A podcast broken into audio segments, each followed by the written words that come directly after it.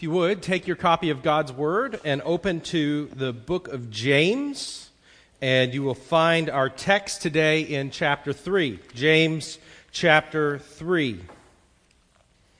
Now, we teach our kids a rhyme, and we teach them, we all know this, okay? Sticks and stones can break my bones, but words can never hurt me. I understand why we teach our children that rhyme. I have six children. My oldest is 13. I have two seven year old twins. I understand that around my house. Why we would say words can never hurt me. But the truth is, words can hurt. The truth is, often words can be more damaging even than physical abuse, can't they? I've been hurt before. I've been punched. I've been pushed. I've been shoved. I've had broken bones. They healed. But words, words can last much longer, can't they? They can hurt. They can hurt. All of us have been hurt by words, I would assume. Some have been crippled for years, sometimes by just a few words that were said. Perhaps there were words that were said to you over and over again by someone that you loved, and you have felt the pain for years. But not only do we realize that words can hurt us, and we've all been hurt by words, but we've all hurt others with our words as well, haven't we? We've spoken rashly, we've spoken harshly, we've spoken in the heat of the moment inconsiderately. And perhaps we know that the things that we've said have caused great damage as well. This is the focus of what we're going to look at today in our passage of Scripture. James is going to talk to us today about the power of the tongue. The power of the tongue. And help us realize this dangerous thing that we have within us that, in one way, could bring healing but also could bring great hurt. If you would, read with me. Look at James chapter 3. We'll begin in verse 1, and we will read today and look at all the way down to verse 12. This is what God's word says. Not many of you should become teachers, my brothers, for you know that we who teach will be judged with a greater strictness. For we all stumble in many ways, and if one does not stumble in what he says, he is a perfect man, able also to bridle his whole body. If we put bits in the mouths of horses so that they obey us, we guide whole body, we can, we, we guide their whole bodies as well. Look at the ships also. Though they are large and driven by strong winds, they are guided by a very small rudder Whenever, wherever the will of the pilot directs, so also the tongue is a small member, but yet it boasts of great things. How great is a forest set ablaze by such a small fire, and the tongue a fire, a world of unrighteousness. The tongue is set among our members, staining the whole body, setting a fire to this course of life, and set on fire by hell. For every kind of beast and bird and reptile and sea creature can be tamed and has been tamed by mankind. But no human being can tame the tongue. It is a restless evil, full of deadly poison. With it we bless our Lord and Father, and with it we curse the people that are made in the likeness of God. From the same mouth comes blessing and cursing. My brothers, these things ought not be so. Does a spring pour forth both the same, from the same opening, both fresh and salt water? Can a fig tree, my brothers, bear olives? A grapevine produce figs? Neither can a salt pond yield fresh water. Pray with me. Our Father, today we need your Spirit to teach us. Father, we come earnestly to look at your word, to see what your word says, but we know, Lord, that transformation will only occur if you guide it. So, Father, we ask for your spirit to dwell amongst us here. Father, humble us in light of your word. Father, I pray that you would make us obedient. I pray, Father, that today this message would produce fruit in our lives, in our relationships, and in our obedience to walking more closely with you. Father, help us to clearly think and assess the danger that lies in all of us with the way that we use our words. In Christ's name we pray. Amen. So, this morning I want to talk to you about a faith that speaks. We've been trying to, to title all of our messages in a way that, that comes under the heading of faith that works, which is what we're, we're looking at and is the thrust of James practical Christianity, practical living. And today is a faith that speaks. How you speak, the words that you choose, the way that you speak to others, this text is going to tell us reveals the genuineness of your faith. That there should be a consistency, just like James has been talking about. We've looked at through the middle of chapter 1 through chapter 2, this idea that faith works, that if you have genuine belief, genuine faith in Jesus Christ, genuine transformation in the gospel, that you shouldn't just be able to say, I believe the gospel, but others should be able to look at your life, look at the things that you do, look at your desires, and say, that is a person who has a genuine faith. James is going to get more specific here than he has been. He's been talking about good works, having good works, a faith that works, a faith that shows itself and produces fruit and loving the royal, fulfilling the royal law that Jesus gave. Love others as you love yourself. But James, again, is going to get more specific and he's going to talk about specific things now. The first of which is our speech. James puts all this under on the tongue. The tongue, a small member, not very big. I, I had some statistics and I, and I lost them, but you know, only a, only a few grams and made of all kinds of fiber. The tongue's full of like millions of bacteria. Did you know that? That was, that was one thing that I was kind of surprised about.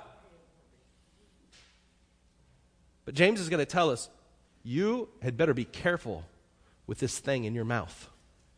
You had better be very careful. It's interesting here. James is a, is a good pastor.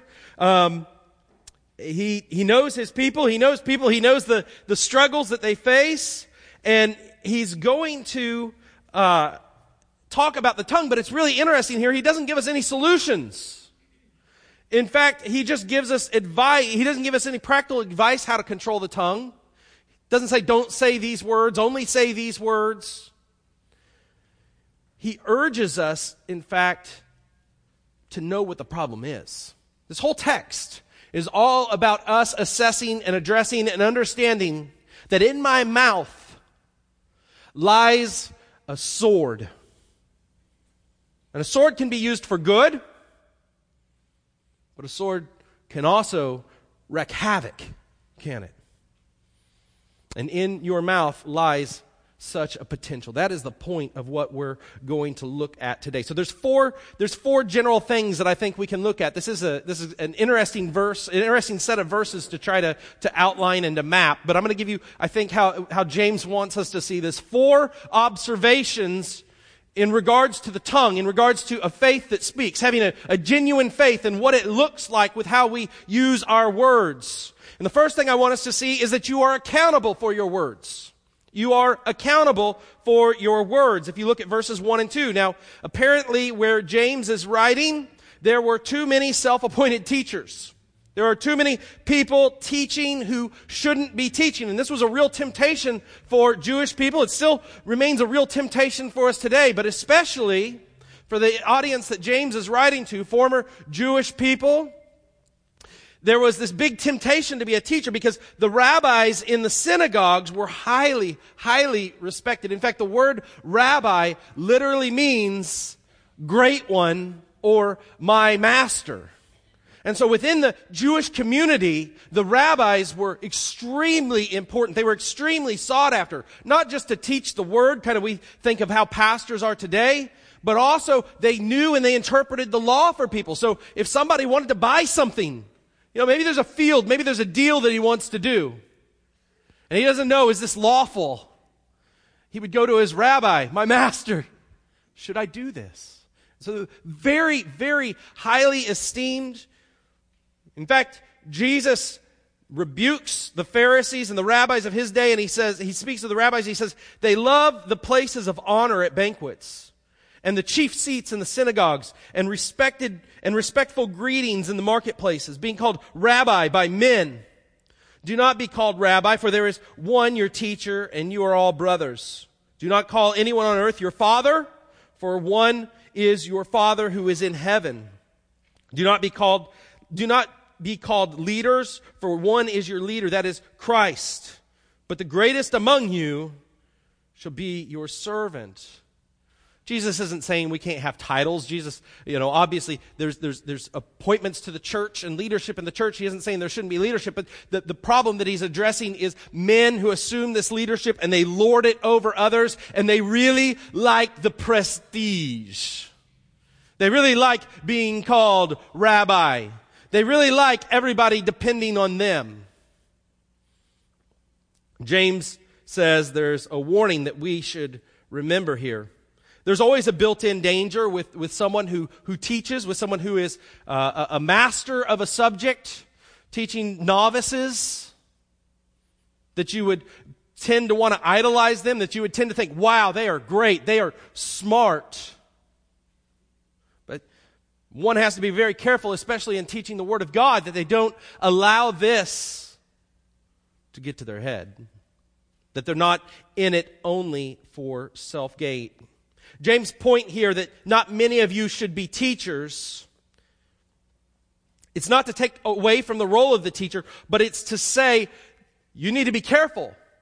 Because, and this for me being a pastor is one of the scariest verses in all the Bible. I have to be honest with you.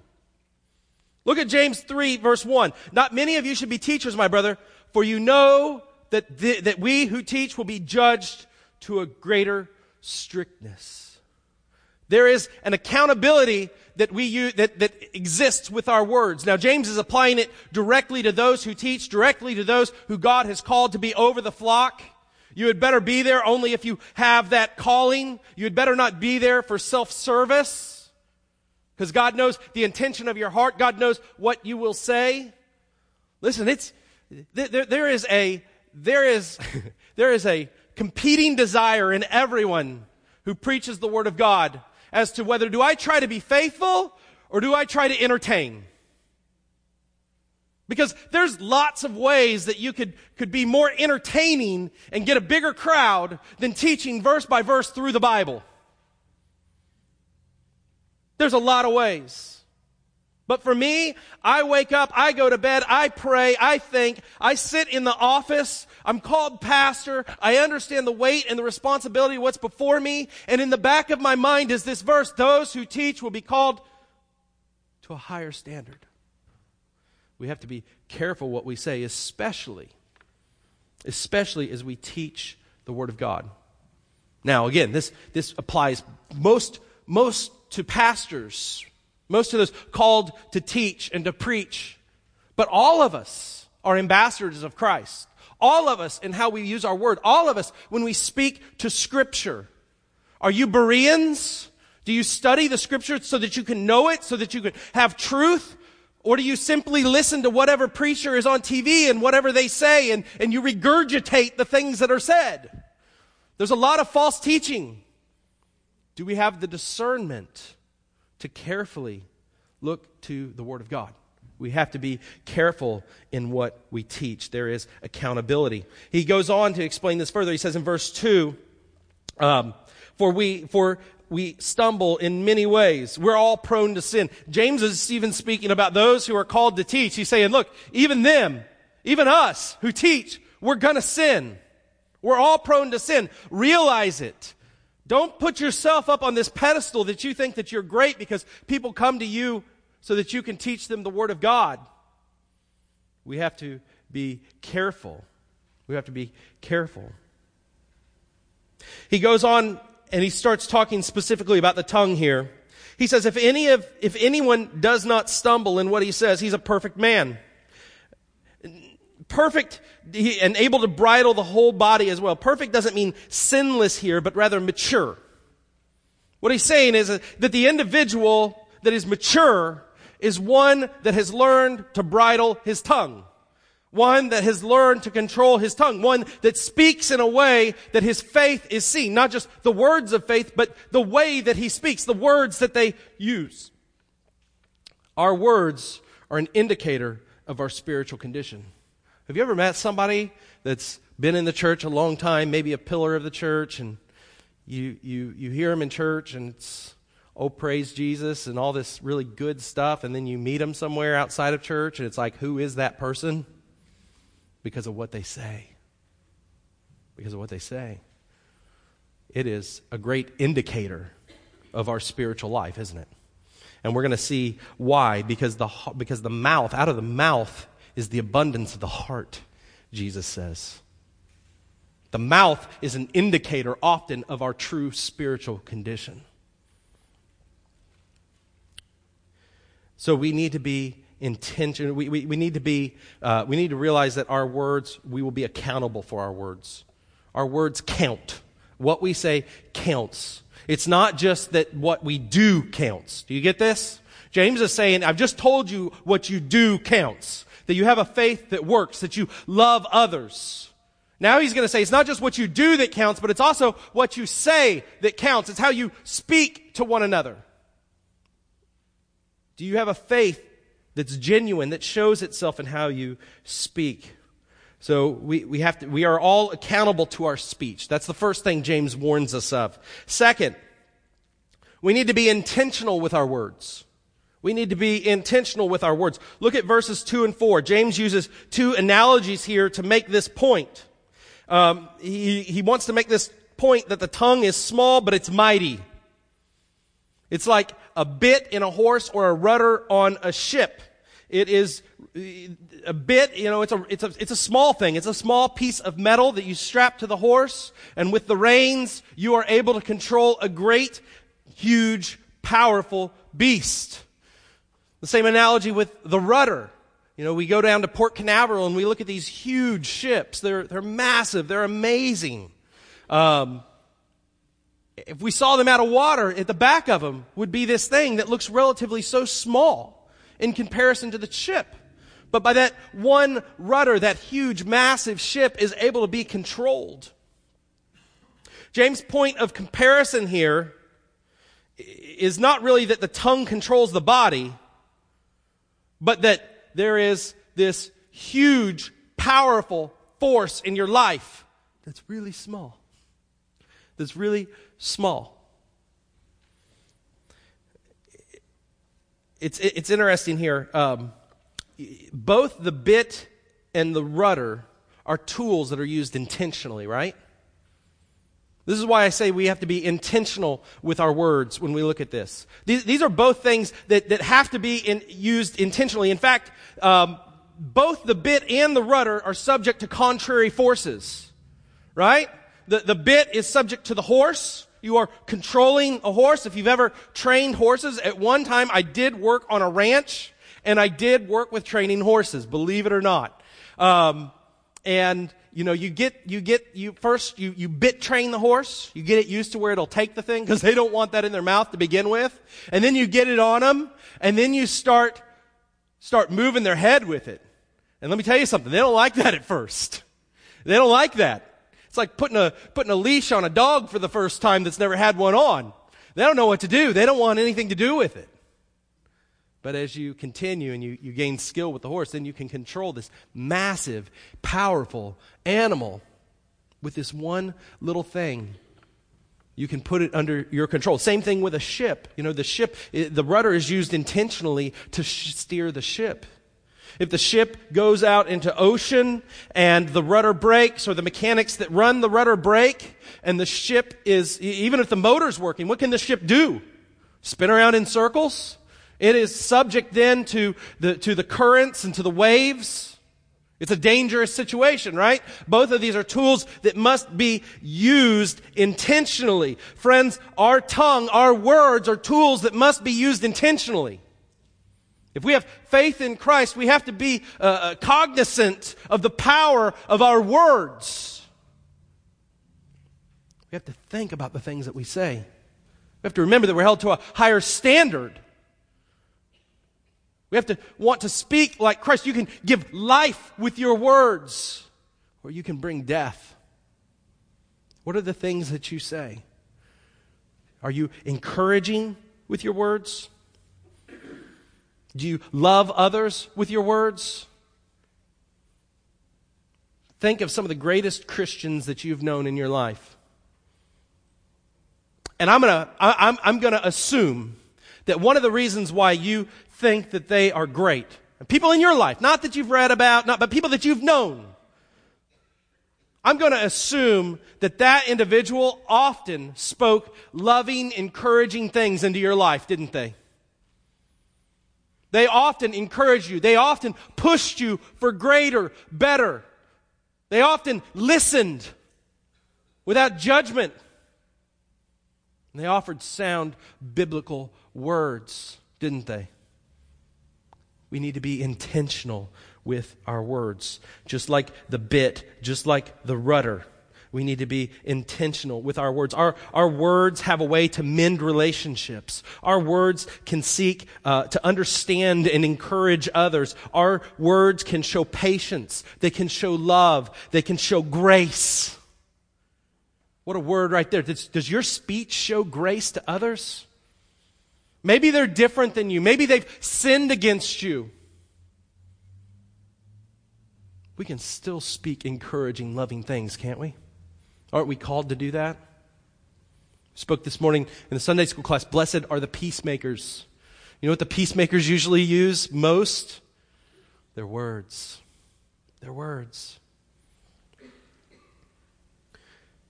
James just told us to fulfill the royal law love others as you love yourself. One of the best ways, easiest ways that we can do that is with our words. Use your words intentionally. How would you want someone to speak to you? If I was in this condition, how would I want somebody to speak to me? Think about hard, difficult things. If I was hurt, if I was broken, if I had walked away from the Lord, if, if I was in, in this mess, how would I want people to speak to me? Would I want them to come and condemn me? Would I want them to be rude and mean to me? Or would I want them to come and lovingly encourage me, to listen to me? to hear me out, to speak life into my situation. Use your words intentionally. Use your words intentionally. Third thing that James says is we have to be careful with our words. We must be careful with our words. And he's going to speak about why they are so dangerous. Verses 5 through 8. Verses 5 through 8.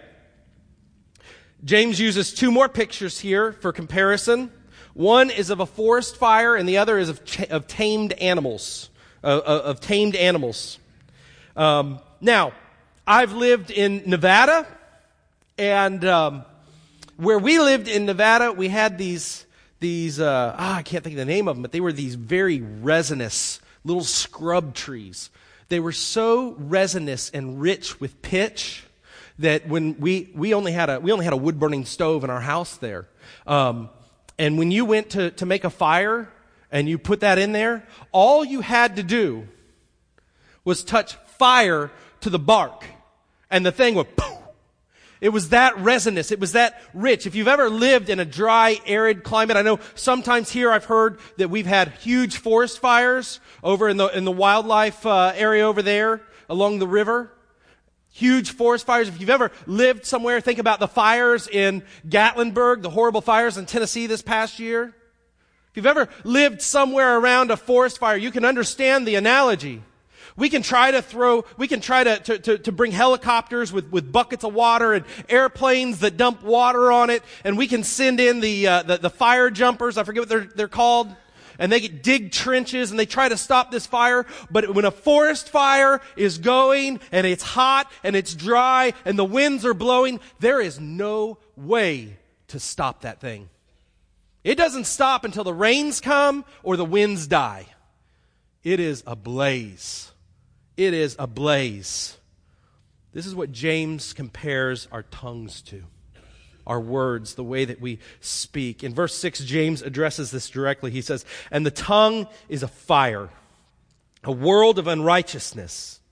The tongue is set against our members, staining the whole body, setting on fire the entire course of life. Look at this. And is set on fire by hell. Strong language, isn't it? James wants you to realize how you speak matters. There is a great caution here. You need to be careful with your words. You need to recognize that your words can have tremendous danger. Now, scholars debate uh, this verse because it's, it's tricky the way that, that he's talking about this here. But, but we can all say, and we can realize his point, that, that with your tongue you can be like an arsonist. To, to dry kindling with the things that you speak. You might not even understand, you might not even realize that you're going to have the damage that happens way down the line by speaking the few words that you've said. But we can say things to individuals harshly and rudely, meanly, sometimes unintentionally. Right? How many of us, after an argument with our spouse, the, the, we, the next morning we wake up, we assess the damage, and we go, I really didn't mean to say that. And sometimes it's true. In the heat of the moment, we will say things that in our right mind we would say, why would I ever say that? Sometimes you feel like, um, oh, what's the, what's the show with the nanny? I don't watch a lot of TV, so my shows tend to be like five, eight years ago. Um, but you know where the nanny would show up and she would videotape what was going on in the house and, and then afterwards she would pull out her little, her little video screen and she'd have the mom and the dad there and she would watch with them as they would watch the things that they said and the way that they parented. And when they had that self-realization of seeing themselves and the things that they said, they were devastated, right? Sometimes we get that perspective. We stand back and we go, oh, I can't believe that I said that.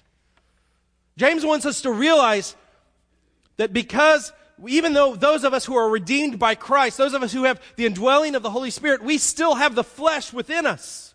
We still have this dangerous heart that is, that, that, that just voices itself through our mouth. When's the last time you thought about, I need to control my tongue? I need to be careful how I speak? That's what James is reminding us here. We need to be very careful how we use our words. James says that the one who is careless with his, with his tongue, with his words, is, he's the first to be defiled, right? The way we speak, others realize that real quick, right?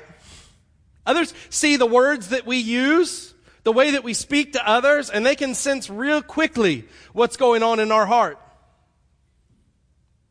If you're a bitter person, it's going to show real quickly in the way that you speak. If you're mean deep down, it's going to show quickly in the way that you speak. If you are a careless person in how you speak, it's going to show quickly.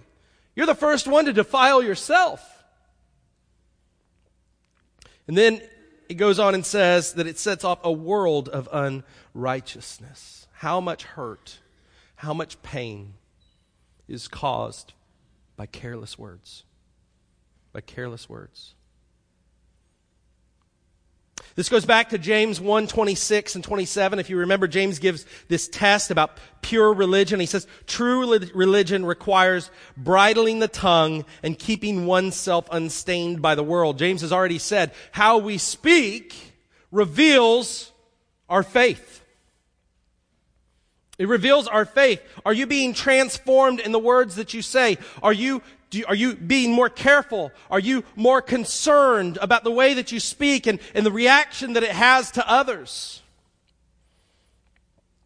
It's like a spark so often that sets a bigger blaze. James goes uh, even further here and he identifies the ultimate source of the problem. This is very interesting. James says that the tongue is set on fire by hell. Hell is, uh, hell, is, hell, the, when we read in hell, what, what they're describing in the Bible is actually outside of Jerusalem. It's called the Valley of Hinnom. And this valley is just outside of the walls of Jerusalem. And there was a time and a day when Jewish worshippers of Molech, so Jewish people who started worshiping Molech, they actually sacrificed their children and burned them in this valley. You want to talk about a wretched place? A place that you can equate with just, just turns your stomach? This is, this is what, what Jesus, what he mentions hell, I think, 11 times. James is the only other person in the New Testament that mentions hell right here. And this is what they're talking about. This is the visual description. It was, it was this place where they sacrificed and burned children that later became a burning uh, uh, garbage dump. It always burned. It always smelled. It was a rotten, nasty, horrible place. And that's the place that Jesus when he wants to speak about eternal punishment, he gives a visual picture. And he says, Gehenna, hell. Because it's a place that if you understood, if you understood in that day and that time, it's a place that would turn your stomach.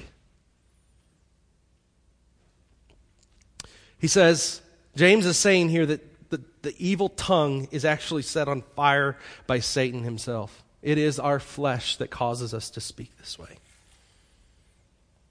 It is the flesh within us. It is not the things of Christ. Think about the sins of the tongue. Gossip. Some people love gossip. We go through the grocery store, we make a joke of it. We have the gossip magazines.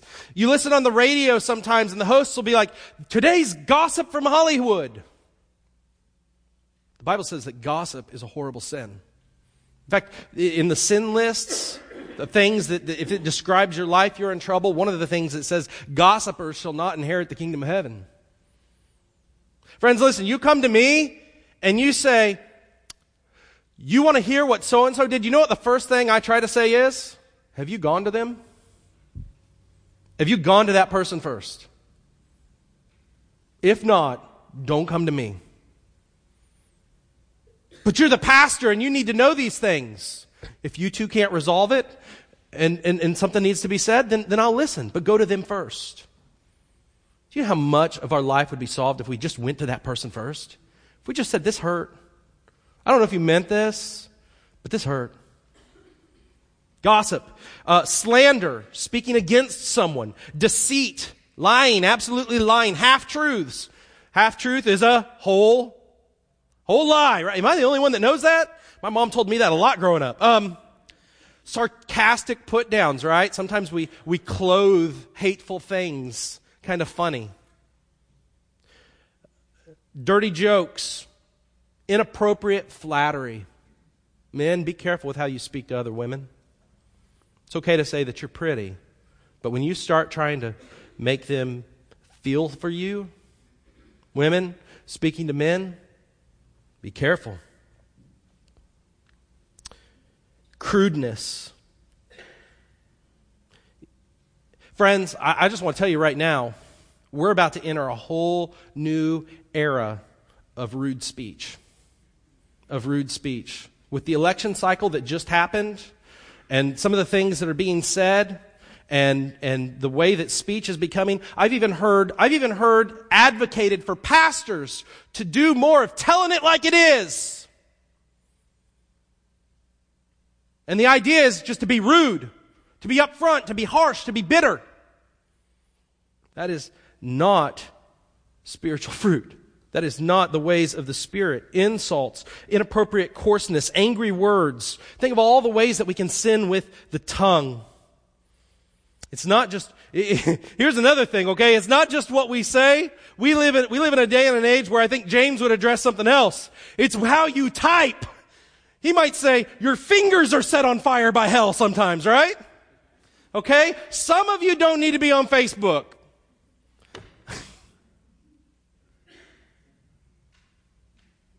What you say matters. It matters. James goes on uh, with the analogy. If you've ever been to SeaWorld, uh, you've seen trained whales, you've seen dolphins, seals. If you've been to the circus, you see elephants, you see all kinds of animals. I did a Google search on uh, weird, like weird trained animals. Pet skunks are a thing. Who'd thunk? We've trained everything, right? We've, we've trained everything. But James go, goes on and says that the tongue cannot be trained. He says there is one beast that is not able to be trained, the human tongue. He says it is a restless evil full of deadless, deadly poison. Listen to what he's saying. It's restless at any time, at any moment. It's full of evil. We have to keep a watch on it. It is a deadly poison. You need to handle your tongue like you're handling a vial of anthrax. Do you get that? If you had something in your hand that was extremely dangerous, that you knew could cause great harm to yourself, could cause great harm to others, would you carelessly bounce it around? No. You would, with great care, handle that. James says that's the way we need to think about our tongue. Last point, we'll make it quick.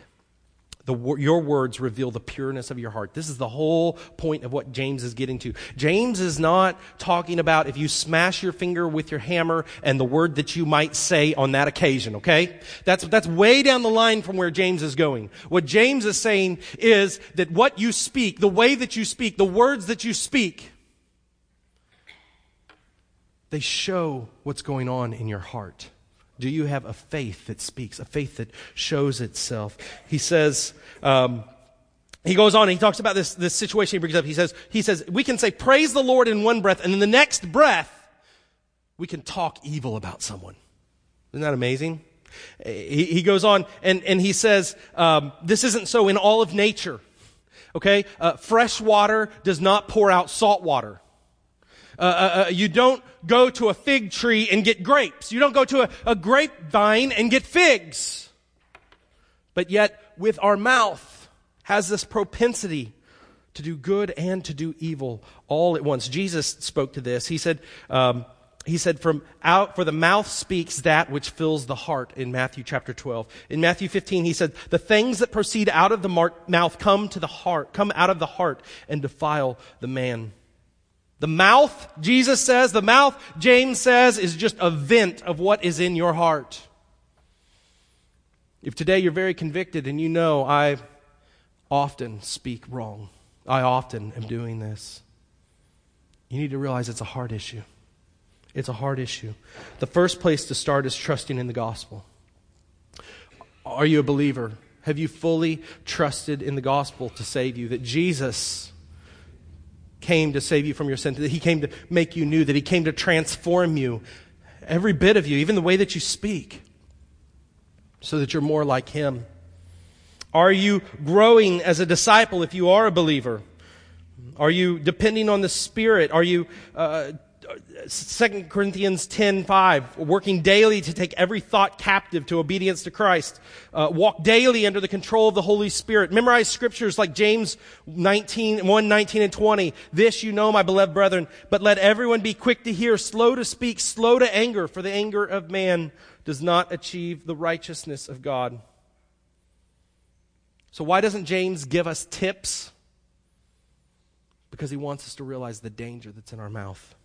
He wants us to realize the danger that's in our mouth. You know, think about it. James 3, if we could, if we could do this, it would solve most of the problems that we have in the church. If we could speak love to each other instead of harshness and rudeness, if we could keep our tongues under control with each other, the harsh, brush, rash, silly things that we say that we don't mean. Marriages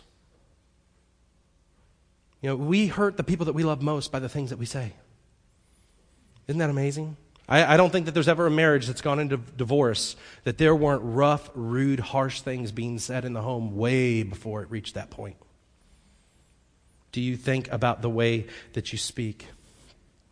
Friends, words are like toothpaste, okay? Once it comes out, you can't get it back in. Do you realize that? Realize that and realize that in your mouth is a potential to bring great blessing used intentionally or great danger, great harm. It reveals our hearts, and we will be accountable for the things that we say.